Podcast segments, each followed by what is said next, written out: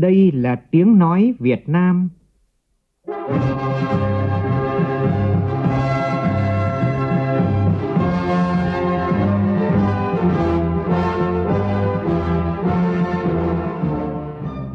là tiếng nói Việt Nam,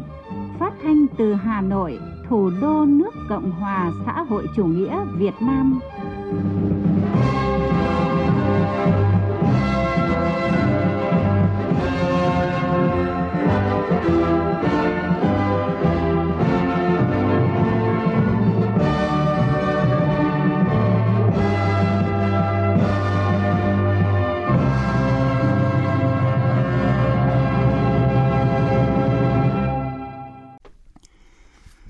Kính chào quý vị và các bạn. Mời quý vị và các bạn nghe chương trình Thời sự trưa của Đài Tiếng Nói Việt Nam với những nội dung chính sau đây.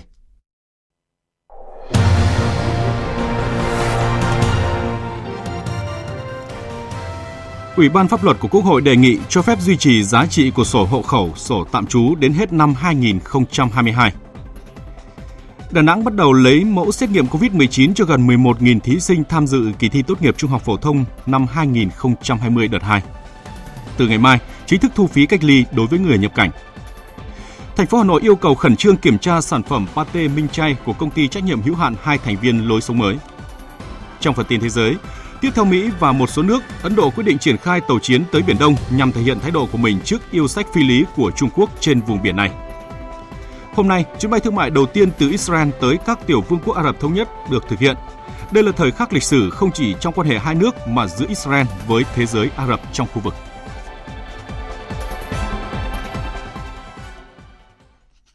Bây giờ là nội dung chi tiết.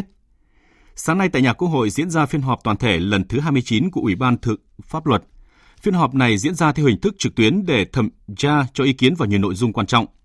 Trong buổi sáng nay, cho ý kiến vào dự thảo báo cáo giải trình tiếp thu chỉnh lý dự thảo luật cư trú sửa đổi, các đại biểu đề nghị trong giai đoạn chưa hoàn thiện hạ tầng kỹ thuật để đảm bảo kết nối cơ sở dữ liệu với các cơ quan quản lý nhà nước thì vẫn cho phép duy trì giá trị của sổ hộ khẩu, sổ tạm trú đến hết ngày 31 tháng 12 năm 2022. Phóng viên Lại Hoa phản ánh. Đại biểu Nguyễn Tiến Sinh đoàn Hòa Bình, đại biểu Phạm Văn Hòa đoàn Đồng Tháp, đại biểu Trần Thị Dung, phó chủ nhiệm Ủy ban Pháp luật của Quốc hội và nhiều đại biểu đề nghị cho phép người dân tiếp tục duy trì sổ hộ khẩu, sổ tạm trú đã được cấp để chứng minh thông tin về nơi cư trú, thay thế cho giấy tờ xác nhận về cư trú theo quy định của luật – khi thực hiện các thủ tục hành chính, giao dịch dân sự có yêu cầu thông tin về nơi cư trú cho đến hết ngày 31 tháng 12 năm 2022. Bởi trong giai đoạn đầu khi thực hiện việc đảm bảo điều kiện kỹ thuật cho kết nối, chia sẻ dữ liệu giữa cơ sở dữ liệu quốc gia về dân cư, cơ sở dữ liệu về cư trú với các bộ ngành địa phương vẫn còn đang trong quá trình xây dựng hoàn thiện, thực hiện thủ tục hành chính hoặc giao dịch tại cơ quan tổ chức chưa kịp triển khai xong việc kết nối liên thông hoặc các tổ chức cá nhân bên ngoài hệ thống cơ quan nhà nước. Lấy dẫn chứng về việc khó khăn trong đăng ký nhập học đối với học sinh phổ thông, đại biểu Trần Thị Dung đề nghị. Riêng thành phố Hồ Chí Minh, năm học này tăng lên 54.000 học sinh. Không những chỉ được học một buổi mà còn tăng lên 3 ca. Thì chúng ta cũng cân nhắc những vấn đề này để chúng ta quyết. Để làm sao đó là trong lúc chúng ta đang thực hiện quản lý theo phương thức mới này thì cái sổ hộ khẩu nó vẫn cứ còn tồn tại. Nếu như quản lý theo phương thức này chưa thực hiện được đầy đủ, ta vẫn có một cái để tạo điều kiện cho người dân chúng ta làm sao đó được tiếp cận với các cơ quan công quyền này nó thuận lợi hơn. Các đại biểu thống nhất tinh thần đổi mới của dự án luật, đó là đổi mới phương thức quản lý cư trú. Việc không tiếp tục duy trì sổ hộ khẩu, sổ tạm trú, nhưng không có nghĩa là không quản lý cư trú mà ở đây là đổi mới phương thức từ thủ công quản lý cư trú bằng sổ giấy sang quản lý cư trú theo phương thức ứng dụng khoa học công nghệ hiện đại, quản lý thông qua số định danh cá nhân trên cơ sở dữ liệu để tạo điều kiện thuận lợi cho người dân trong việc thực hiện quyền tự do cư trú. Chủ nhiệm Ủy ban Pháp luật của Quốc hội Hoàng Thanh Tùng đề nghị. Trong cái giai đoạn chưa hoàn thiện một cách đầy đủ cái hạ tầng kỹ thuật để đảm bảo cái kết nối cơ sở dữ liệu với các cơ quan quản lý nhà nước mà thực hiện cung cấp cái thủ tục hành chính cũng như là dịch vụ công cho công dân ấy thì là vẫn cho phép duy trì cái giá trị của cái sổ khẩu sổ tạm trú đến hết 31 tháng 12 năm 2022 ấy, khi mà chúng ta hoàn thiện toàn bộ những cái vấn đề về hạ tầng kỹ thuật khi mà người dân đã quen với cái việc là chúng ta không tiếp tục có cái sổ khẩu sổ tạm trú ấy, thì lúc đó mới tuyên là những giấy tờ đó là hết giá trị. Thì như vậy là nó đảm bảo cái tính khả thi và nó đảm bảo cái quá trình chuyển đổi ấy nó không dẫn tới những cái xáo trộn quá lớn trong cuộc sống của người dân. Các ý kiến tại phiên họp cũng đề nghị giữ nguyên như quy định hiện hành về điều kiện đăng ký thường trú, bởi việc đặt ra các điều kiện riêng sẽ làm hạn chế quyền tự do cư trú của công dân, tác động đến quyền, lợi ích hợp pháp của một bộ phận công dân đang sinh sống, làm việc tại các thành phố lớn, nhưng không đủ điều kiện đăng ký thường trú. Sáng nay tại thành phố Thanh Hóa, Ban Kinh tế Trung ương phối hợp với tỉnh ủy Thanh Hóa tổ chức hội nghị nghiên cứu học tập quán triệt triển khai nghị quyết số 58 của Bộ Chính trị về xây dựng và phát triển tỉnh Thanh Hóa đến năm 2030, tầm nhìn đến năm 2045. Phóng viên Sĩ Đức phản ánh. Đồng chí Trịnh Văn Chiến, Ủy viên Trung ương Đảng, Bí thư tỉnh ủy, Chủ tịch Hội đồng Nhân dân tỉnh nêu rõ, đây là hội nghị có ý nghĩa hết sức quan trọng, được triển khai rộng rãi trong Đảng bộ và các tầng lớp nhân dân trong toàn tỉnh – để toàn thể cán bộ đảng viên và toàn thể nhân dân tỉnh Thanh Hóa nắm được những vấn đề cốt lõi quan trọng nhất của nghị quyết. Qua việc triển khai lần này, để Thanh Hóa thống nhất về nhận thức và hành động của Đảng bộ và toàn xã hội, để cố vũ động viên Đảng bộ và các tầng lớp nhân dân trong tỉnh quyết tâm thực hiện thắng lợi nghị quyết 58 của Bộ Chính trị. Phát biểu tại hội nghị, đồng chí Nguyễn Văn Bình, Ủy viên Bộ Chính trị, Bí thư Trung ương Đảng, trưởng Ban Kinh tế Trung ương nhấn mạnh, với tinh thần khẩn trương, thiết thực nghị quyết được quán triệt thấm nhuần đối với từng cán bộ đảng viên và nhân dân. Trong thời gian tới, để nghị quyết nhanh chóng đi vào cuộc sống, trưởng ban kinh tế trung ương đề nghị tỉnh trên cơ sở chương trình hành động của tỉnh ủy Thanh Hóa thực hiện nghị quyết số 58 cần cụ thể hóa nghị quyết này hơn nữa đối với các sở ban ngành, từng huyện, thị xã, thành phố để làm sao cho mỗi cán bộ đảng viên trong toàn hệ thống chính trị phải làm gì trong những năm tới. Đặc biệt đồng chí đề nghị trong báo cáo chính trị đại hội đảng sắp tới của tỉnh phải thiện đầy đủ chương trình nghị quyết 58 để nghị quyết nhanh chóng đi vào cuộc sống, phấn đấu Thanh Hóa thực sự trở thành tỉnh kiểu mẫu như sinh thời Bác Hồ hàng mong muốn. Thời gian vừa qua thì chúng ta đã làm cho không những đồng bào Thanh Hóa mà cả nước thấy rằng là Thanh Hóa thực sự là của cải nhiều. Thế nhưng mà muốn thấy được cái của cải nhiều đó thì Bác Hồ lại phải dặn là phải biết khéo điều khiển, khéo sắp đặt thế nhưng mà cái sắp đặt đó nó cũng sẽ chỉ là sắp đặt thôi. Còn nó có phát triển đấy hay không thì đấy chính là cái nỗ lực, cái quyết tâm, cái phấn đấu à, cái khát vọng vươn lên của tỉnh đảng bộ, chính quyền và nhân dân thanh hóa. Tỷ lệ giải ngân đầu tư công vốn vay nước ngoài tại các địa phương đạt thấp nếu không điều chỉnh giảm kế hoạch vốn. Đây là thông tin được đưa ra tại hội nghị trực tuyến với các địa phương về giải ngân vốn đầu tư công nguồn vay nước ngoài của chính phủ 8 tháng năm nay do Bộ Tổ chức ờ, Bộ Tài chính tổ chức sáng nay tại Hà Nội. Tin của phóng viên Trung Hiếu. Theo báo cáo của Bộ Tài chính, tính đến ngày 27 tháng 8 vừa qua, giải ngân vốn đầu tư công từ nguồn vay nước ngoài của các địa phương được hơn 8.400 tỷ đồng, đạt tỷ lệ 21,86% so với dự toán được giao. Tỷ lệ giải ngân này tăng hơn 9% so với số liệu đã báo cáo tại hội nghị giải ngân cuối tháng 6 vừa qua. Với nguồn chính phủ cho vay lại địa phương đến ngày 27 tháng 8, giải ngân được hơn 5.700 tỷ đồng, đạt 29,3% so với dự toán được các địa phương nhập vào hệ thống quản lý ngân sách của kho bạc nhà nước. Thứ trưởng Bộ Tài chính Trần Xuân Hà nêu vấn đề. Đề nghị các đồng chí là giả soát lại khả năng giải ngân từ nay đến cuối năm và kể cả trong giai đoạn khóa sổ quyết toán và đối chiếu số liệu là tháng 1 và ghi thu ghi chi vào đến hết ngày 31 tháng 3. Đấy thì cái tình hình khả năng giải ngân và ghi thu ghi chi sẽ được bao nhiêu? Thế để trên cơ sở đó thì chúng ta báo cáo với ờ, các bộ các ngành, báo cáo với Thủ tướng Chính phủ là điều chỉnh dự toán kế hoạch giải ngân vốn cho nó phù hợp. Thế làm sao đó để chúng ta có thể tận dụng được cái dự toán cũng như là tận dụng được nguồn vốn vay ODA và vay ưu đãi nước ngoài của chính phủ. Cho đến nay, Bộ Tài chính đã nhận được văn bản hoặc ghi nhận thông tin 5 trong số 62 địa phương có văn bản gửi Bộ Kế hoạch và Đầu tư đề nghị trả lại kế hoạch vốn với tổng số hơn 1.600 tỷ đồng. Trường hợp không điều chỉnh giảm kế hoạch vốn cho các địa phương này thì tỷ lệ giải ngân sẽ đạt thấp. Tại hội nghị triển khai sản xuất vụ đông ở các tỉnh phía Bắc diễn ra sáng nay ở Hà Nội, Bộ trưởng Bộ Nông nghiệp và Phát triển Nông thôn Nguyễn Xuân Cường nêu rõ, sản xuất vụ đông năm 2020, các địa phương xây dựng sớm các phương án sản xuất, đồng thời phải có kịch bản chủ động ứng phó với những rủi ro của thời tiết. Phóng viên Minh Long phản ánh.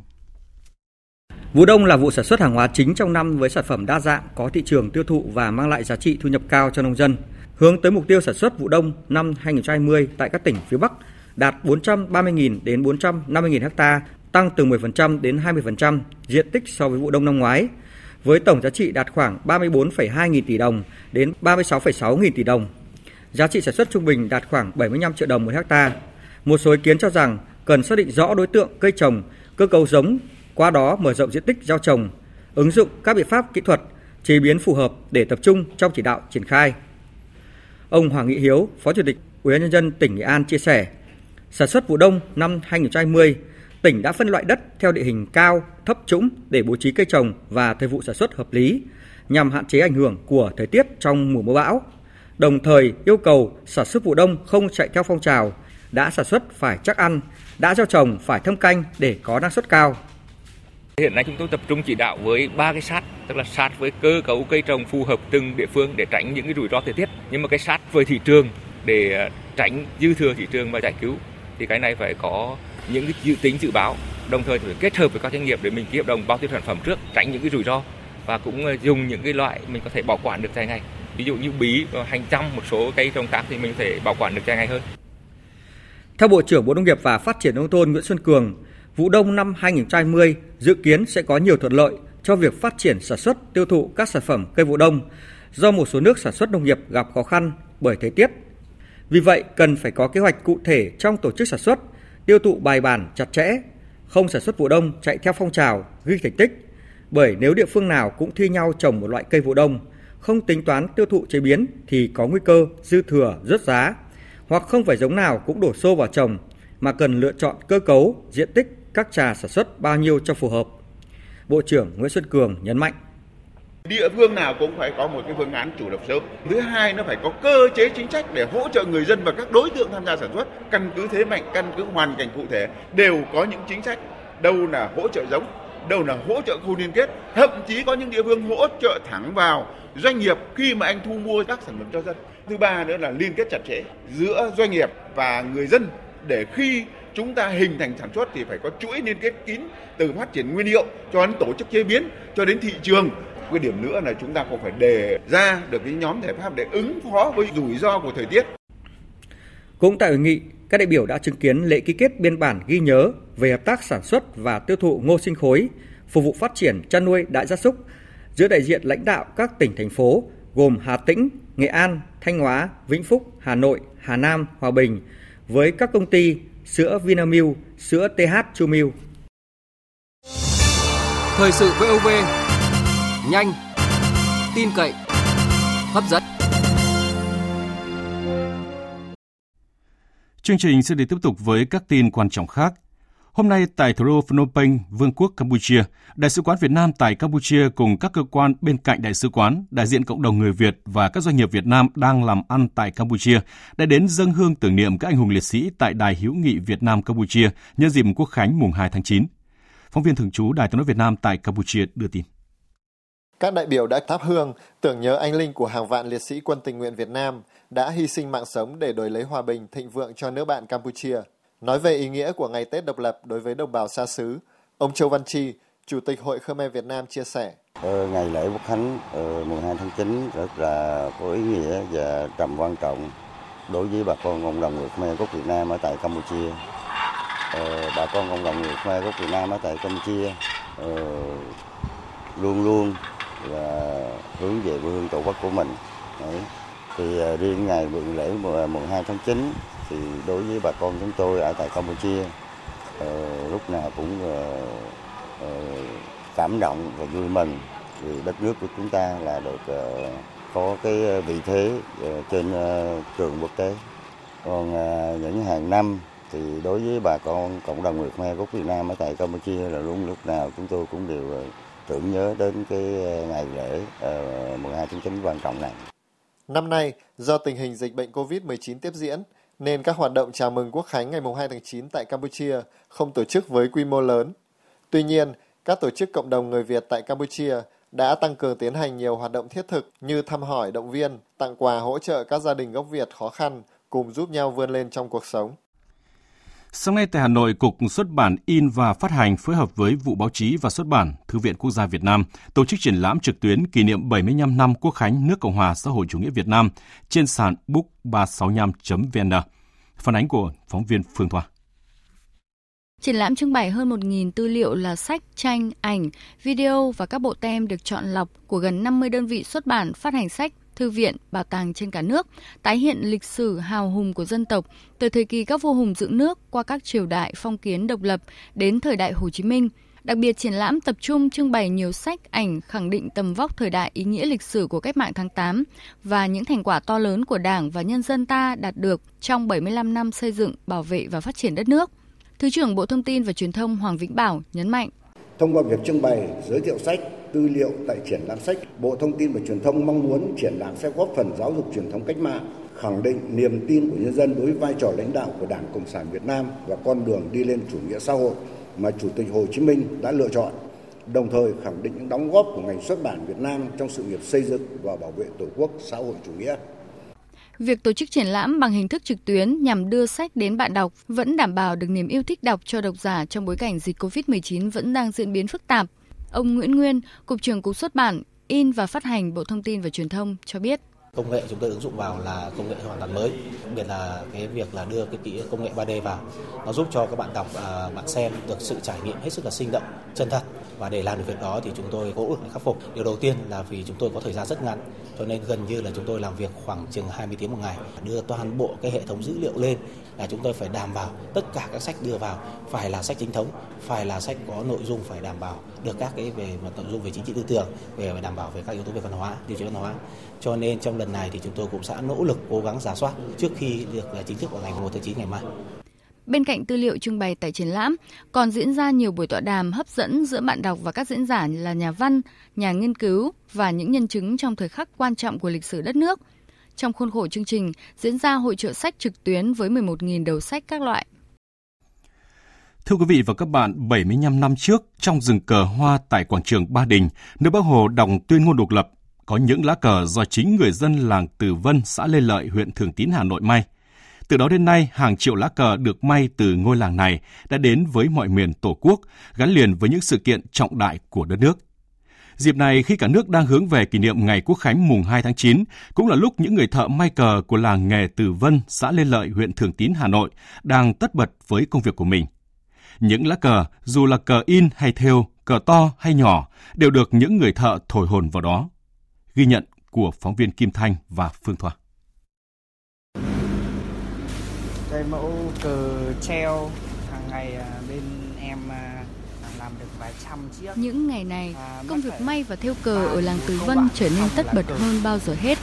Các công đoạn từ cắt vải may cờ với nhiều kích cỡ khác nhau đến công việc in hình ngôi sao, logo, thêu may, tất cả đều diễn ra trong khuôn viên ngôi nhà rộng hàng trăm mét vuông của gia đình chị Vương Thị Nhung, là đời thứ ba trong gia đình làm cờ Tổ quốc nhanh tay hoàn thành những mũi thêu cuối cùng trên lá cờ đại mà khách hàng đặt trong dịp lễ mùng 2 tháng 9. Bà Lê Thị Tịnh, 70 tuổi, nhiều năm thêu cờ Tổ quốc, chia sẻ.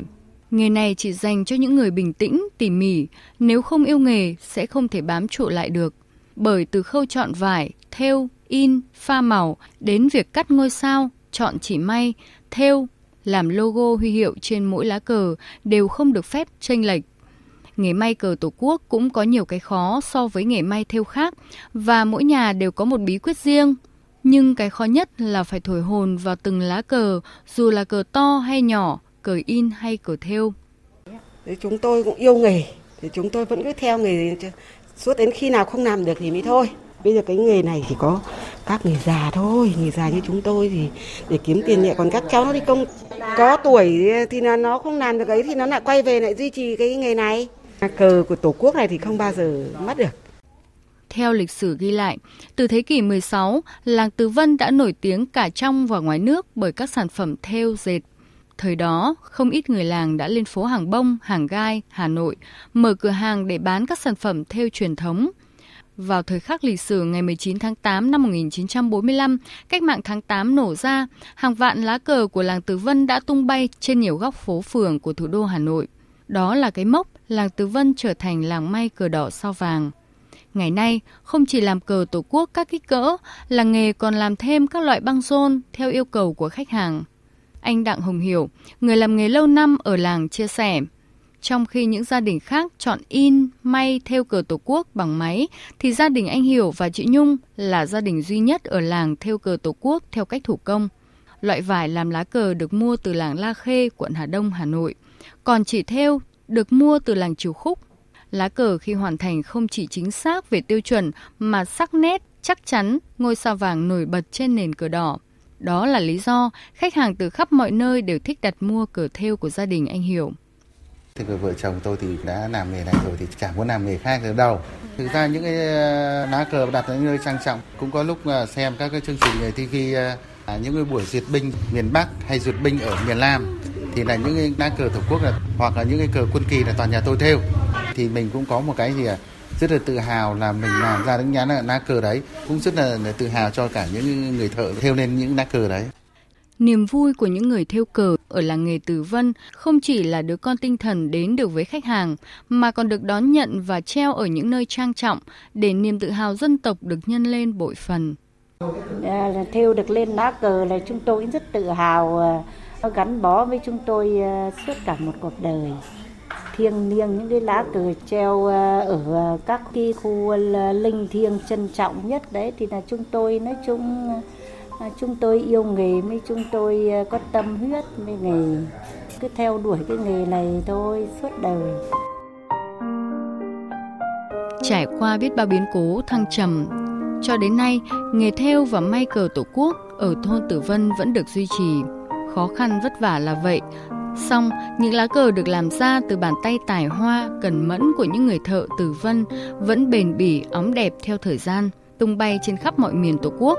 Đó là niềm tự hào và cũng chính là niềm tin nghề may cờ Tổ quốc của làng Tử Vân sẽ tồn tại mãi với thời gian. Quý vị và các bạn đang nghe chương trình Thời sự trưa của Đài Tiếng nói Việt Nam. Thưa quý vị và các bạn, hôm nay Sở Giáo dục và Đào tạo thành phố Đà Nẵng phối hợp với Sở Y tế thành phố tiến hành lấy mẫu xét nghiệm COVID-19 cho gần 11.000 thí sinh sẽ tham dự kỳ thi tốt nghiệp trung học phổ thông đợt 2 đây là kỳ thi dành cho các thí sinh tại thành phố Đà Nẵng sẽ diễn ra trong 2 ngày, mùng 3 và mùng 4 tháng 9 tới, với phương châm phòng dịch tốt, quy chế nghiêm. Phóng viên Phương Cúc tại miền Trung phản ánh. Và 1323, với thầy cô giáo cho các em 7 giờ 30 phút sáng nay, toàn bộ thí sinh thi tốt nghiệp trung học phổ thông đợt 2 tại thành phố Đà Nẵng đã có mặt tại các điểm thi theo lịch để làm thủ tục và lấy mẫu xét nghiệm. Việc bố trí tổ chức cho thí sinh lấy mẫu xét nghiệm được tổ chức đảm bảo giãn cách. Tại trường Trung học phổ thông Phan Châu Trinh, thí sinh được giám thị phát giấy ghi thông tin xét nghiệm và phân luồng vào ba khu vực lấy mẫu riêng biệt. Em Nguyễn Hoài Thư, học sinh lớp 12 trường Trung học phổ thông Phan Châu Trinh cho biết, khi được lấy mẫu xét nghiệm trước giờ thi khiến em yên tâm hơn. Khi mà mình được xét nghiệm trước thì mình đã biết là phân loại học sinh, học sinh nào đã có nguy cơ nhiễm và học sinh nào không có nguy cơ nhiễm. Lúc đấy thì chúng ta được giảm bớt một phần nào à, việc lây nhiễm trong các học sinh khi đi thi ạ. Em cảm giác là mình sẽ yên tâm hơn khi đi thi ạ. Việc lấy mẫu xét nghiệm cho thí sinh được thực hiện theo cách lấy mẫu gộp 5 thí sinh một ống xét nghiệm, đảm bảo cho kết quả nhanh chóng. Lấy mẫu xong, thí sinh phải sát khuẩn tay và rời điểm thi. Cô Đoàn Thị Hạnh, Phó Hiệu trưởng Trường Trung học Phổ thông Phan Châu Trinh, Phó trưởng điểm thi cho biết. Sáng hôm nay, nhà trường đã bố trí 4 bàn đón tiếp, trong đó 3 bàn đón tiếp dành cho thí sinh và một bàn đón tiếp cho cán bộ coi thi. Tại cái bàn đón tiếp mà ngày hôm nay á, thì sẽ làm những cái việc đó là thí sinh đến sát khuẩn, sau đó được đo thân nhiệt và lên trên à, phòng thi. Công việc thực hiện phòng chống dịch sẽ tiếp tục thực hiện trong các buổi thí sinh tập trung tại điểm thi này. Kỳ thi tốt nghiệp trung học phổ thông đợt 2, Đà Nẵng có gần 11.000 thí sinh tham dự, cùng 37 thí sinh tỉnh thành phố khác bị kẹt lại thành phố này do giãn cách xã hội. Đến nay, tất cả các điểm thi đã được trang bị đầy đủ vật tư y tế đảm bảo phòng chống COVID-19. Ông Trần Nguyễn Minh Thành, Phó Giám đốc Sở Giáo dục và Đào tạo thành phố Đà Nẵng cho biết, ngày mai mùng 1 tháng 9 sẽ tiếp tục lấy mẫu xét nghiệm SARS-CoV-2 cho toàn cán bộ giáo viên thanh tra, các lực lượng tham gia các khâu của kỳ thi như y tế, bảo vệ, phục vụ. Trong quá trình lấy mẫu thì chúng tôi đã cố gắng đảm bảo giãn cách. À, để khi mà đi vào điểm thi thì các em sẽ đi vào phòng thi của mình ngay lập tức rồi sau đó tiến hành các cái bước tiếp theo. À, nếu kết quả xét nghiệm có một trường hợp dương tính thì toàn bộ các em ở trong phòng thi 24 em đó sẽ được à, cách ly à, y tế và sẽ đưa vào cái khu vực thi riêng dành cho các em. À, và các điểm thi điểm thi đó sẽ được phun thuốc khử khuẩn và đảm bảo các quy định theo hướng dẫn của ngành y tế. Ủy ban nhân dân thành phố Hà Nội vừa có công văn hỏa tốc yêu cầu khẩn trương kiểm tra sản phẩm pate Minh Chay của công ty trách nhiệm hữu hạn hai thành viên lối sống mới. Không chỉ pate, Cục An toàn thực phẩm khuyến cáo người dân không sử dụng nhiều thực phẩm khác của nhà sản xuất lối sống mới. Ủy ban dân thành phố Hà Nội yêu cầu các đơn vị liên quan khẩn trương giả soát người ngộ độc thực phẩm do dùng các sản phẩm của công ty trách nhiệm hữu hạn hai thành viên lối sống mới có độc tố gây hại cho sức khỏe của người tiêu dùng. Mặt khác, tiếp tục yêu cầu công ty trách nhiệm hữu hạn hai thành viên lối sống mới thông báo đến tất cả khách hàng không sử dụng sản phẩm thực phẩm đã mua của công ty. Sở Y tế Hà Nội phối hợp với các cơ quan truyền thông khuyến cáo người tiêu dùng không sử dụng các sản phẩm của công ty này cho đến khi có kết luận của các cơ quan chức năng. Đối với người tiêu dùng đã sử dụng sản phẩm mà có dấu hiệu bất thường với sức khỏe như mệt mỏi, sụp mi mắt, khó nuốt, liệt cơ, khó thở, cần liên hệ ngay với cơ sở y tế gần nhất để được khám tư vấn theo dõi sức khỏe. Các quận huyện, thị xã khẩn trương chỉ đạo kiểm soát các sản phẩm thực phẩm của công ty trách nhiệm hữu hạn hai thành viên lối sống mới có độc tố gây hại cho sức khỏe của người tiêu dùng đang được bán trên địa bàn để có biện pháp xử lý, ngăn chặn kịp thời và thông báo ngay tới Chi cục An toàn vệ sinh thực phẩm thành phố Hà Nội. Còn tại thành phố Hồ Chí Minh, bà Phạm Khánh Phong Lan, trưởng ban quản lý an toàn thực phẩm thành phố này cho biết, đơn vị vừa xác minh được 1.290 khách hàng tại thành phố Hồ Chí Minh có mua 1.559 hộp pate minh chay trong tháng 7 và tháng 8 bằng hình thức online. Hiện ban quản lý an toàn thực phẩm thành phố đã khẩn cấp liên lạc và khuyến cáo tới khách hàng. Theo bà Lan, ngoài sản phẩm pate minh chay được ưu tiên triển khai thu hồi khẩn cấp, đơn vị sẽ tiếp tục xác minh và thu hồi các sản phẩm khác của đơn vị này trong thời gian tới theo đúng tinh thần chỉ đạo của Bộ Y tế. Và theo thông tin từ Cục An toàn Thực phẩm, sản phẩm pate minh chay được phát hiện có nhiều độc tố cực mạnh có thể gây tử vong. Hiện có 9 bệnh nhân đang điều trị trong đều trong tình trạng nặng, nhiều bệnh nhân phải thở máy gồm 2 bệnh nhân tại bệnh viện nhiệt đới thành phố Hồ Chí Minh, 5 bệnh nhân tại bệnh viện Chợ Rẫy thành phố Hồ Chí Minh và 2 bệnh nhân tại bệnh viện Bạch Mai. Và dự kiến hôm nay bệnh viện Bạch Mai sẽ thông tin về hai trường hợp đang điều trị tại trung tâm chống độc. Thưa quý vị và các bạn, Trung tâm Dự báo Khí tượng Thủy văn Quốc gia thông báo là từ ngày mai nắng nóng sẽ mở rộng ra các tỉnh phía Tây Bắc Bộ và có khả năng kéo dài đến ngày mùng 5 tháng 9. Nắng nóng ở Trung Bộ còn có khả năng kéo dài trong nhiều ngày tới. Và bây giờ là thông tin chi tiết thời tiết các vùng miền ngày hôm nay. Hôm nay do ảnh hưởng của rìa đông nam vùng áp thấp phía Tây kết hợp với trường phân kỳ trên cao, nên ở phía Đông Bắc Bộ và Trung Bộ có nắng nóng với nhiệt độ cao nhất phổ biến từ 34 đến 37 độ, có nơi trên 37 độ. Độ ẩm tương đối thấp phổ biến từ 50 đến 65%. Thời gian có nhiệt độ trên 35 độ từ 12 giờ đến 16 giờ và chỉ số tia UV ở Hà Nội và Đà Nẵng có giá trị từ 7 đến 9, với mức ảnh hưởng nguy cơ gây hại cao đến rất cao đối với cơ thể con người khi tiếp xúc trực tiếp với ánh nắng và cấp độ rủi ro thiên tai do nắng nóng là cấp 1. Từ ngày mai mùng 1 tháng 9, nắng nóng mở rộng ra các tỉnh phía Tây Bắc Bộ và có khả năng kéo dài đến ngày mùng 5 tháng 9. Còn ở Trung Bộ, nắng nóng có khả năng kéo dài trong nhiều ngày tới. Trong ngày Quốc khánh mùng 2 tháng 9, thời tiết nhiều nơi thuận lợi cho du lịch gia đình. Và lưu ý là quý vị khi tới nơi đông người nhớ giữ khoảng cách, đeo khẩu trang, thường xuyên rửa tay bằng xà phòng hoặc sát khuẩn tay bằng dung dịch rửa tay.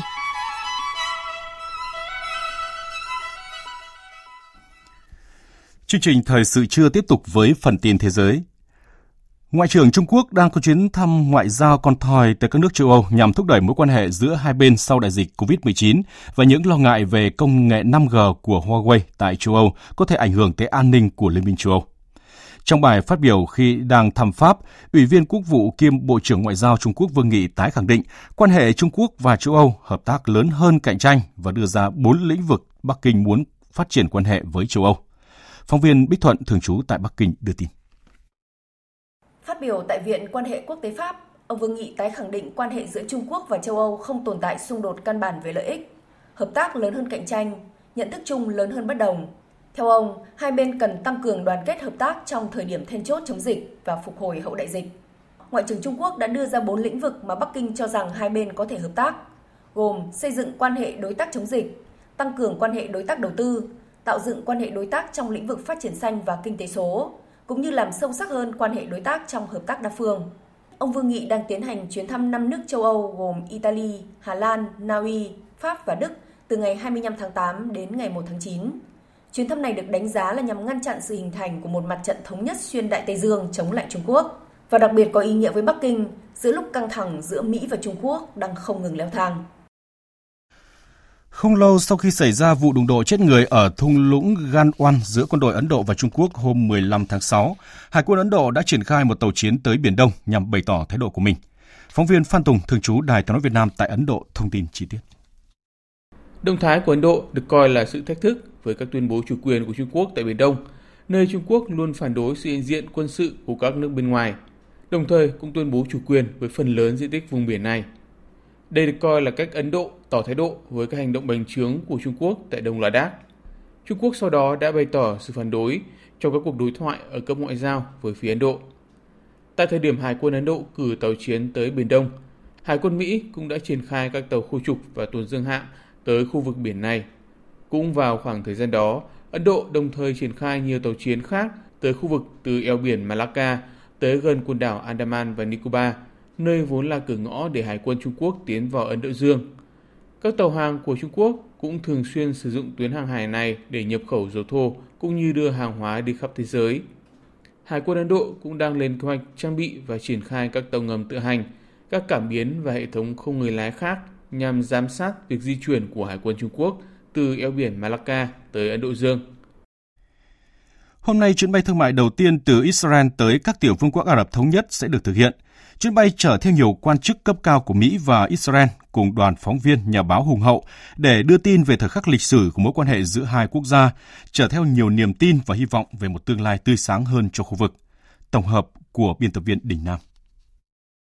Hòa bình, từ được viết bằng ba thứ tiếng Ả Rập, Anh và Do Thái, đã được in bên ngoài cửa sổ buồng lái chiếc Boeing 737-900, chiếc máy bay vinh dự thực hiện chuyến bay đầu tiên lịch sử từ thành phố Tel Aviv, Israel tới Abu Dhabi của các tiểu vương quốc Ả Rập Thống Nhất, dự kiến cất cánh vào 10 giờ sáng nay theo giờ địa phương, tức 2 giờ chiều nay theo giờ Việt Nam. Cố vấn cấp cao Nhà Trắng, đồng thời là con rể Tổng thống Mỹ Donald Trump, ông Jared Kushner, người sẽ có mặt trên chuyến bay đặc biệt từ Israel tới Abu Dhabi trong ngày hôm nay. Dù vẫn còn nhiều việc phải làm, nhưng rõ ràng thỏa thuận là một bước đi lớn. Chúng ta sẽ tiếp tục theo đuổi hòa bình giữa Israel và các nước Ả Rập,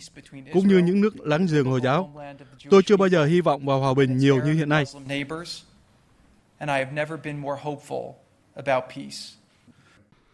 Về phía các tiểu vương quốc Ả Rập Thống Nhất, trong một nỗ lực đẩy nhanh việc bình thường hóa quan hệ với Israel, Tổng thống nước này Khalifa bin Zayed al Nahyan vừa mới ban hành sắc lệnh hủy bỏ đạo luật tẩy chay Israel,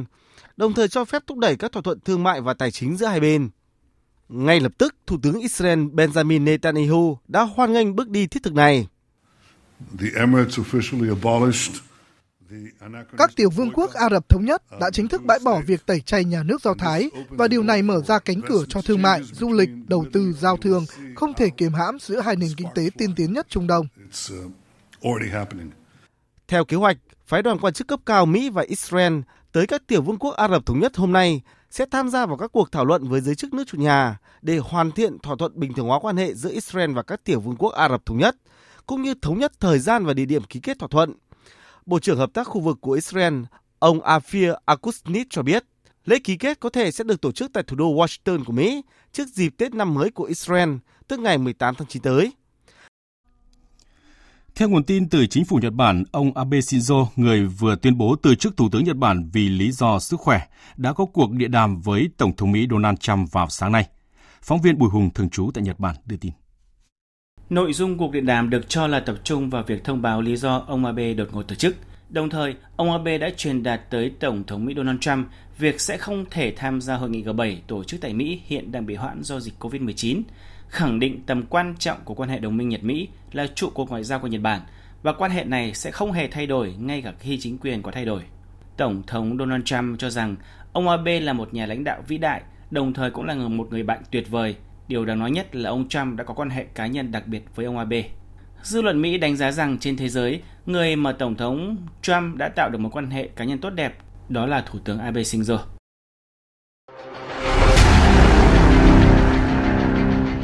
đẩy lùi Covid-19, bảo vệ mình là bảo vệ cộng đồng.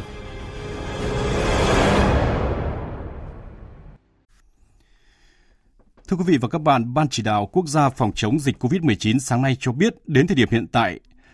đã 36 giờ liên tiếp Việt Nam không ghi nhận ca mắc mới COVID-19. Tại ổ dịch Hải Dương, một tuần qua cũng không ghi nhận ca mắc mới.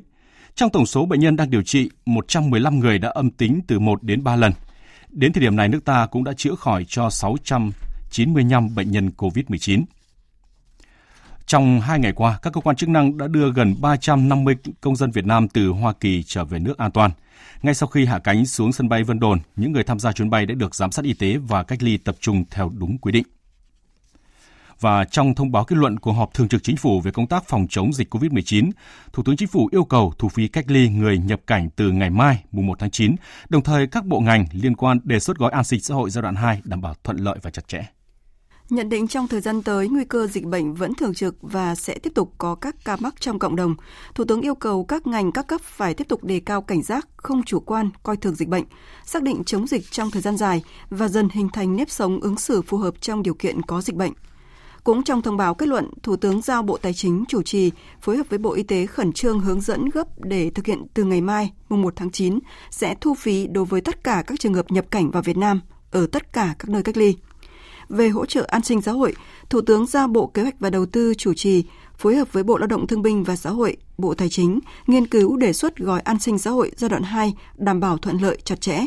Các địa phương chủ động các biện pháp hỗ trợ cần thiết cho doanh nghiệp, người nghèo, các đối tượng trợ giúp xã hội bị ảnh hưởng bởi dịch COVID-19.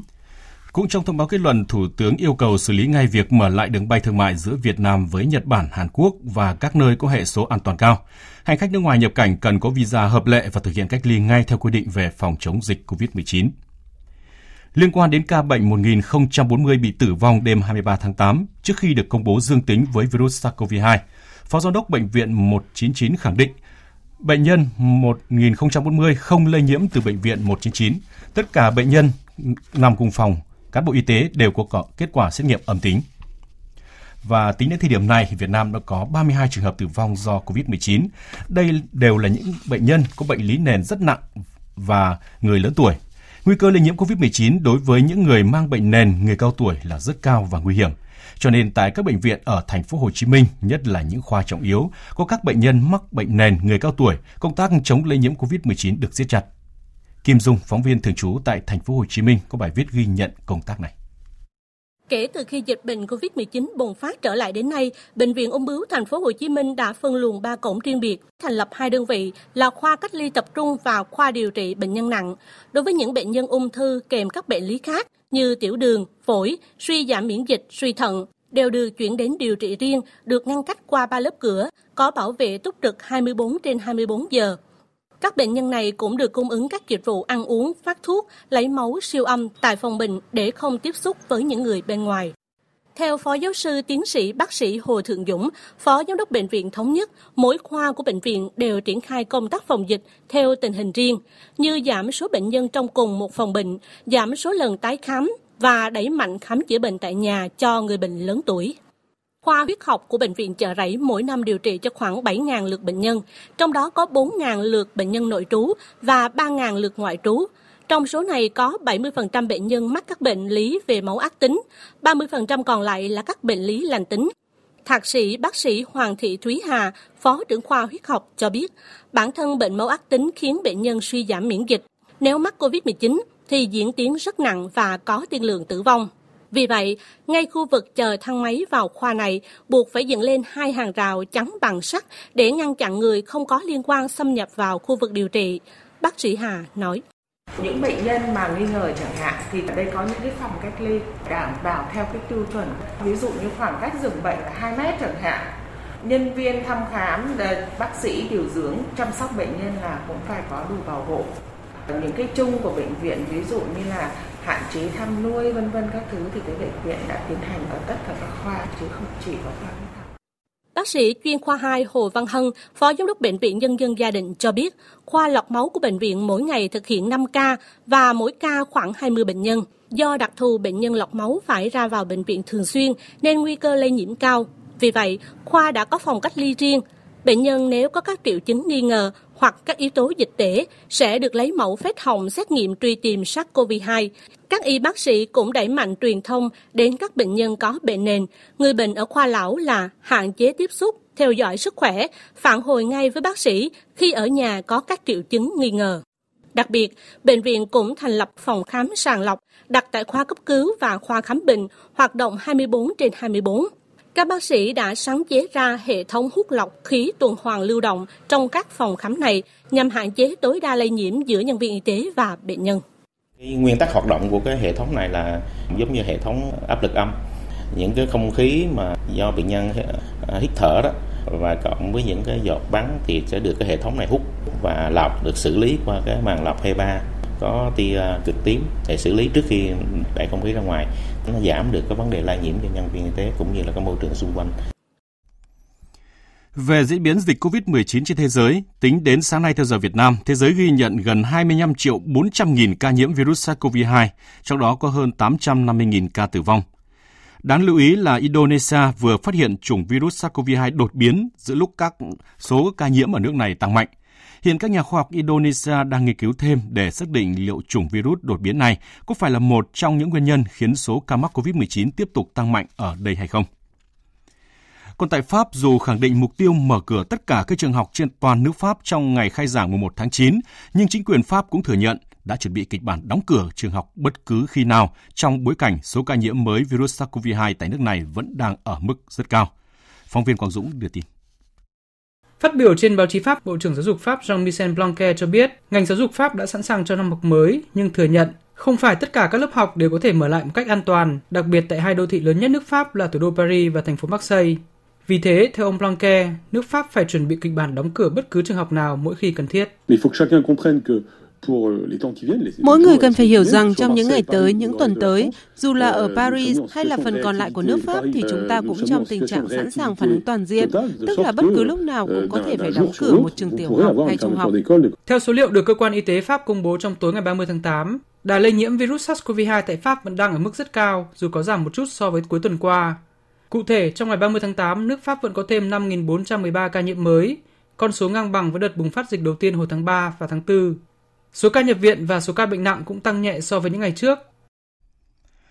Cơ quan quản lý dược phẩm và thực phẩm Mỹ vừa đề ngỏ khả năng cấp phép vaccine ngừa COVID-19 trước khi kết thúc các công đoạn thử nghiệm giai đoạn 3 theo quy định nhằm đảm bảo độ an toàn và hiệu quả.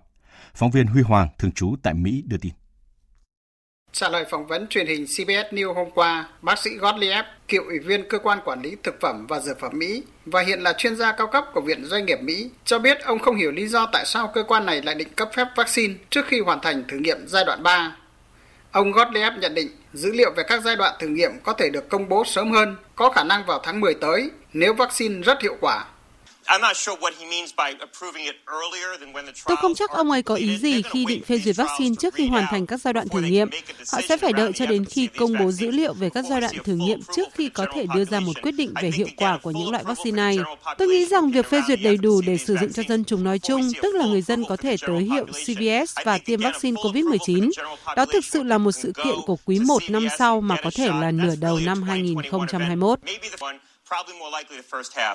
Trong cuộc trả lời phỏng vấn Thời báo Tài chính trước đó cùng ngày, tiến sĩ Stephen Hahn cho biết cơ quan quản lý thực phẩm và dược phẩm Mỹ chuẩn bị cấp phép một loại vaccine ngừa COVID-19 trước khi hoàn thành thử nghiệm giai đoạn 3, miễn là các kết quả cho thấy lợi ích lớn hơn rủi ro. Trong diễn biến liên quan, hôm qua theo giờ địa phương, hàng trăm người dân tại thành phố Boston thuộc bang Massachusetts của Mỹ xuống đường biểu tình phản đối quy định của bang này bắt buộc tiêm chủng ngừa cúm đối với sinh viên. Biện pháp được đưa ra nhằm giảm tác động của dịch COVID-19. Cuộc biểu tình diễn ra trong hòa bình với sự tham gia của nhiều phụ huynh và một số chuyên gia y tế. Những ngày này tập trung bên ngoài trụ sở chính quyền bang phản đối quy định mà họ cho là xâm phạm quyền cá nhân. Tiếp tục chương trình là trang tin đầu tư tài chính và bản tin thể thao. Trang tin đầu tư tài chính. Thưa quý vị và các bạn, mở cửa sáng nay, giá vàng trong nước đồng loạt bật tăng mạnh từ 300 đến 500 nghìn đồng một lượng so với cuối tuần trước. Giá vàng miếng SJC được niêm yết mua vào ở mức 56 triệu 150 000 đồng một lượng và bán ra 57 triệu đồng một lượng. Thương hiệu vàng dòng thăng long của công ty vàng bạc đá quý Bảo Tín Minh Châu đầu giờ sáng nay tăng 380 000 đồng một lượng chiều mua vào và 530 000 đồng một lượng chiều bán ra so với cuối ngày hôm qua. Hiện đứng ở mức 53 triệu 910 000 đồng một lượng và bán ra 54 triệu 810 000 đồng một lượng. Trên thị trường ngoại tệ sáng nay, Ngân hàng Nhà nước công bố tỷ giá trung tâm của đồng Việt Nam với đô la Mỹ ở mức 23.200 đồng đổi một đô la Mỹ, giảm 5 đồng một đô la so với hôm qua. Ủy ban Chứng khoán Nhà nước vừa cấp giấy phép thành lập và hoạt động cho công ty trách nhiệm hữu hạn chứng khoán GB Việt Nam vốn điều lệ 300 tỷ đồng. Trong đó, ngân hàng thương mại thuộc tập đoàn tài chính Hàn Quốc GB Financial Group do ông Kim Do Jun làm đại diện chủ sở hữu 100%. Hôm nay một tỷ cổ phiếu BCM của Tổng công ty Đầu tư và Phát triển Công nghiệp chuyển từ sàn Upcom sang chào sàn giao dịch Thành phố Hồ Chí Minh. Cổ phiếu BCM đóng cửa phiên giao dịch cuối cùng trên sàn Upcom ở mức 30.100 đồng một cổ phiếu. Giá tham chiếu trong ngày giao dịch đầu tiên là 28.000 đồng một cổ phiếu. Trên thị trường chứng khoán, phiên giao dịch sáng đầu tuần diễn ra hứng khởi ngay từ những phút đầu mở cửa. Diễn biến khả quan của các thị trường chứng khoán châu Á hay việc Việt Nam không ghi nhận ca nhiễm COVID-19 mới trong ngày hôm qua cùng kỳ vọng dòng vốn quỹ hoán đổi giao dịch trở lại thị trường đang giúp tâm lý giới đầu tư thêm phần hứng khởi. Kết thúc phiên giao dịch sáng nay, VN Index đạt 884,27 điểm, HN Index đạt 125,62 điểm. Thưa quý vị và các bạn, thị trường chứng khoán đã có một tuần giao dịch khá thành công cả về điểm số lẫn thanh khoản. Dù vậy áp lực bán có dấu hiệu gia tăng ở phiên cuối tuần trước, cùng đà bán rộng của khối ngoại khiến VN Index gặp trở ngại với ngưỡng 880 điểm. Theo các chuyên gia, thị trường chứng khoán nhiều khả năng vẫn giữ vững được xu hướng phục hồi trong tháng 9 và dòng tiền sẽ chuyển dịch linh hoạt giữa các nhóm cổ phiếu. Về nội dung này, phóng viên Đài Tiếng Nói Việt Nam có cuộc trao đổi với chuyên gia chứng khoán Lê Ngọc Nam, Phó trưởng phòng phân tích tư vấn đầu tư, công ty chứng khoán Tân Việt. Thưa ông, với góc nhìn của chuyên gia chứng khoán thì ông có nhìn nhận như thế nào về diễn biến thị trường trong tuần mới cũng như xu hướng tổng quan của thị trường trong tháng 9 chúng ta cũng nhận thấy rằng ngay cả cái mức điểm và cái mức thanh khoản này gần như đã hồi phục so với cái mức cao của năm nay đó là xung quanh ngưỡng của tháng 4 và tháng 5 tôi thấy rằng mặc dù là cái thanh khoản tăng như vậy nhưng mà tập trung chủ yếu vào các mức độ tăng trưởng cao nó lại tập trung chủ yếu vào các cái nhóm cổ phiếu của vốn hóa vừa và nhỏ. Theo cô thống kê của chúng tôi cũng cho thấy rằng là cái mức tăng điểm của cái vốn hóa vừa và nhỏ trong cái tuần vừa rồi tiếp tục là cái tuần tăng thứ hai liên tiếp khi mà cái mức độ tăng khoảng 2,9 cho đến là 4,99 phần trăm. Vâng, tháng 8 nếu như dòng tiền của các tổ chức trong nước lại ghi nhận mua dòng với tổng cộng 2.100 tỷ đồng thì à, khối ngoại lại bán dòng tới hơn 1.240 tỷ đồng và tập trung xả mạnh vào các nhóm cổ phiếu blue chip. Vậy ông có thể lý giải về cái sự ngược dòng này như thế nào ạ? Chúng ta cũng thấy rằng là có một chút tích cực từ cái dòng vốn từ các quỹ ETF khi mà các quỹ ETF của một vài quỹ ETF thể tài M1, VN30 cũng có một cái mức độ mua dòng nhất định tổng có thể lên tới độ khoảng gần 200 tỷ. Tuy vậy thì cái xu hướng bán dòng vẫn là cái xu hướng chủ đạo và cái xu hướng này nó tập trung chủ yếu vào các mã blue chip ví dụ như là CTG, Vinhome, Hòa Phát hay là Vietcombank, Vinamilk tôi thấy rằng về mặt chung thì chúng ta cũng thấy rằng là kể từ đầu năm đến giờ khi mà có hiện tượng covid cơ bản thì các cái nhà đầu tư nước ngoài không phải là người mua vào chính và chủ yếu là họ vẫn có cái động thái bán ra. Mặc dù trong cái khoảng thời gian trở lại đây thì có mức độ bán dòng thấp đi, tuy vậy thì xu hướng chung của họ vẫn là là bán. Tôi thấy rằng là không chỉ ở Việt Nam mà tất cả các cái quốc gia thuộc khối mới nổi đều có cái hiện tượng là bán dòng này. Và chúng ta mặc dù có cái lượng bán dòng nhất định nhưng mà vẫn là cái mức thấp so với các cái quốc gia khác tôi thì thấy rằng lực cầu của khối nội hiện tại mới đang là động lực chính của thị trường và chủ yếu đến từ các nhà đầu tư cá nhân của chúng ta và một số các nhà đầu tư tổ chức hiện tại thì tôi thấy rằng cơ bản thì cái dòng bán ra từ nhà đầu tư ờ, khối ngoại và lực mua từ các đối tượng nhà đầu tư trong nước thì đang tương đối là cân bằng. Thưa ông, dòng tiền thì luôn luôn chuyển linh hoạt trên thị trường để tìm đến cổ phiếu phù hợp ở từng giai đoạn Vậy à, trong tuần mới này cũng như là tuần đầu tiên của tháng 9, theo ông nhóm cổ phiếu nào sẽ là tâm điểm hút dòng tiền vào cái thời điểm này? Tôi nghĩ rằng là nếu ở trong cái giai đoạn sắp tới dòng tiền sẽ tập trung vào các cái nhóm cổ phiếu vốn hóa nhỏ mặc dù là có cái sự luân chuyển nhất định đó có thể là cái xu hướng không chỉ trong một hai tuần sắp tới mà có khả năng là trong cả cái năm 2020 khi mà các cái nhóm cổ phiếu vốn hóa lớn chủ yếu là mang cái tính chất giữ nhịp chung cho thị trường. Vâng, xin cảm ơn ông.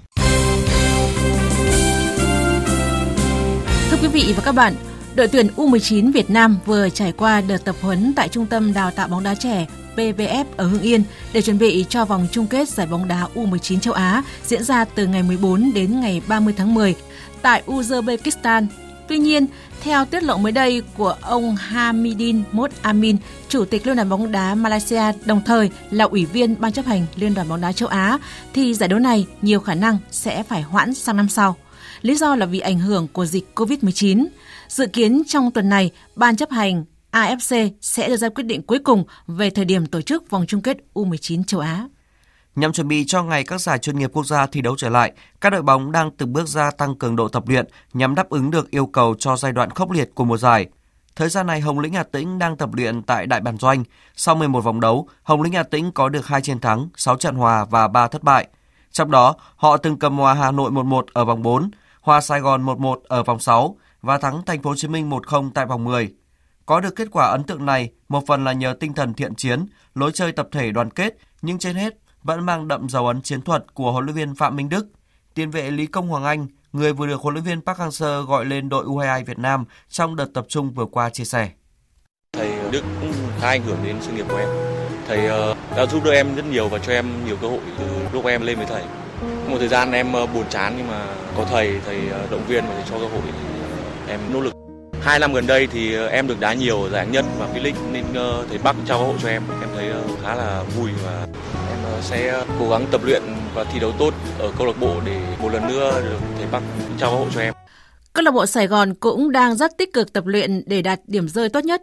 Qua 11 vòng đấu, Sài Gòn bất bại với 6 trận thắng, 5 trận hòa. Sài Gòn cũng đang là đội ghi được nhiều bàn thắng nhất với 19 bàn và cũng nhận ít bàn thua nhất 5 bàn. Huấn luyện viên Vũ Tiến Thành không giấu giếm tham vọng sẽ cùng các học trò giành chức vô địch V-League năm nay.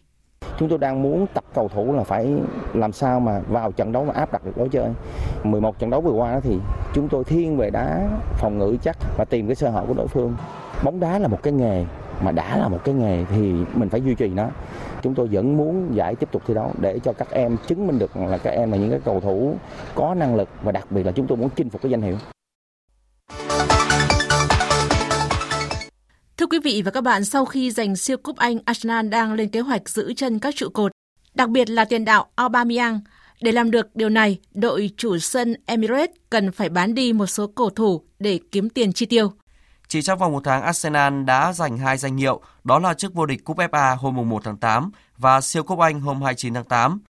Cả hai chiến thắng của Arsenal đều mang đậm dấu ấn của tiền đạo Aubameyang. Cầu thủ này ghi cả hai bàn trong hai trận Arsenal thắng Chelsea 2-1 ở chung kết FA. Cũng chính anh đã ghi bàn vào lưới của Liverpool. Còn tính chung trên mọi đấu trường, mùa giải qua, Aubameyang đã đóng góp cho Arsenal 30 bàn. Với những gì đã thể hiện, Aubameyang đang là mục tiêu săn đuổi của nhiều đội bóng lớn như MU, Real Madrid, thậm chí là cả Barcelona. Dù vậy, huấn luyện viên Mikel Arteta lạc quan tin rằng chân sút sinh năm 1989 sẽ ở lại với Arsenal. Ở thời điểm hiện tại, cậu ấy là một cầu thủ lớn. Chúng tôi đã tiến gần hơn tới việc ký kết hợp đồng. Cậu ấy là một cầu thủ xuất sắc.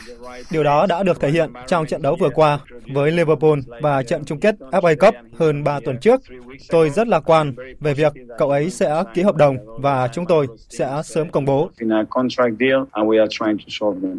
Arsenal cũng đang có kế hoạch bán tiền về Ashley Martin-Lyce trước sự săn đón của Newcastle và Wolverhampton dành cho cầu thủ sinh năm 1997. Arsenal vừa nâng giá bán tiền vệ này từ 20 lên 25 triệu bảng. Huấn luyện viên Mikel Arteta đánh giá cao cầu thủ này. Cậu ấy đã thuyết phục được tôi trong cả tập luyện lẫn thi đấu. Ở thời điểm hiện tại, Ainsley Melanio đã chứng tỏ cho tôi thấy cậu ấy có thể làm được nhiều thứ Cậu ấy luôn tập luyện và chuẩn bị rất tốt cho các trận đấu. Tôi rất vui vì cậu ấy. Cậu ấy đã thay đổi khá nhiều và chứng minh được năng lực của một cầu thủ. Tối qua 30 tháng 8, theo giờ Hà Nội, tay đua Lewis Hamilton đã về nhất tại chặng đua Spa-Francorchamps Bỉ với thời gian 1 giờ 24 phút 8 giây 761. Chiến thắng tại Bỉ giúp Hamilton củng cố ngôi đầu trên bảng xếp hạng F1 mùa này với 157 điểm, nhiều hơn tới 47 điểm so với Max Verstappen của đội Red Bull đang đứng thứ hai. Trong khi đó, người đồng đội Valtteri Bottas giữ vị trí thứ ba với 107 điểm. Trận đua tiếp theo của mùa giải này sẽ diễn ra tại Italia trong các ngày từ mùng 4 đến mùng 6 tháng 9. Dự báo thời tiết Trung tâm Dự báo Khí tượng Thủy văn Quốc gia cho biết hôm nay vùng áp thấp phía Tây tiếp tục phát triển và mở rộng. Ở các tỉnh từ Hà Tĩnh đến Phú Yên có nắng nóng với nhiệt độ cao nhất phổ biến từ 34 đến 37 độ. Khu vực phía Đông Bắc Bộ và các tỉnh Thanh Hóa, Nghệ An có nắng nóng cục bộ với nhiệt độ từ 35 đến 36 độ và dự báo từ ngày mai nắng nóng có xu hướng gia tăng ở các khu vực. Và sau đây sẽ là phần dự báo chi tiết các khu vực chiều và đêm nay. Phía Tây Bắc Bộ nhiều mây, chiều tối và đêm có mưa rào và rông rải rác. Riêng Điện Biên, Lai Châu, cục bộ có nơi mưa vừa, mưa to, nhiệt độ từ 24 đến 34 độ, có nơi trên 35 độ. Phía Đông Bắc Bộ chiều nắng có nơi có nắng nóng, chiều tối và đêm có mưa rào và rông vài nơi. Riêng khu vực vùng núi có mưa rào và rông, cục bộ có nơi mưa vừa, mưa to, nhiệt độ từ 25 đến 36 độ. Các tỉnh từ Thanh Hóa đến Thừa Thiên Huế chiều nắng nóng, chiều tối và đêm có mưa rào và rông vài nơi, nhiệt độ từ 25 đến 37 độ. Các tỉnh ven biển từ Đà Nẵng đến Bình Thuận, chiều nắng, phía Bắc có nắng nóng, chiều tối và đêm có mưa rào và rông vài nơi. Riêng phía Bắc, cục bộ có nơi mưa vừa, mưa to, nhiệt độ từ 25 đến 36 độ, có nơi trên 36 độ. Tây Nguyên chiều nắng, chiều tối và tối có mưa rào và rông rải rác, nhiệt độ từ 21 đến 32 độ. Nam Bộ chiều nắng, chiều tối và đêm có mưa rào và rông vài nơi, nhiệt độ từ 24 đến 34 độ. Khu vực Hà Nội chiều nắng nóng, chiều tối và đêm có mưa rào và rông vài nơi, nhiệt độ từ 27 đến 36 độ. Tiếp theo là dự báo thời tiết biển, vịnh Bắc Bộ có mưa rào và rông vài nơi, tầm nhìn xa trên 10 km, gió nhẹ. Vùng biển từ Quảng Trị đến Quảng Ngãi, từ Bình Định đến Ninh Thuận, từ Bình Thuận đến Cà Mau, từ Cà Mau đến Kiên Giang và Vịnh Thái Lan có mưa rào và rông rải rác, tầm nhìn xa trên 10 km, giảm xuống từ 4 đến 10 km trong mưa, gió Tây đến Tây Nam cấp 4, cấp 5. Khu vực Bắc Biển Đông có mưa rào và rông rải rác ở phía đông, tầm nhìn xa trên 10 km, giảm xuống từ 4 đến 10 km trong mưa, phía Bắc gió nhẹ, phía Nam gió Tây đến Tây Nam cấp 4 khu vực giữa và Nam Biển Đông và khu vực quần đảo Hoàng Sa thuộc thành phố Đà Nẵng, khu vực quần đảo Trường Sa thuộc tỉnh Khánh Hòa có mưa rào và rông vài nơi, tầm nhìn xa trên 10 km, gió Tây đến Tây Nam cấp 3, cấp 4. Những thông tin thời tiết cũng đã kết thúc chương trình thời sự trưa nay. Quý vị và các bạn quan tâm có thể nghe lại chương trình trên trang web tại địa chỉ vv1.vn. Chương trình thời sự trưa nay do các biên tập viên Đức Hưng, Thanh Trường, Minh Châu, Nguyễn Hằng, kỹ thuật viên Việt Thái phối hợp sản xuất và thực hiện. Chịu trách nhiệm nội dung Lê Hằng. Cảm ơn sự quan tâm lắng nghe của quý vị và các bạn.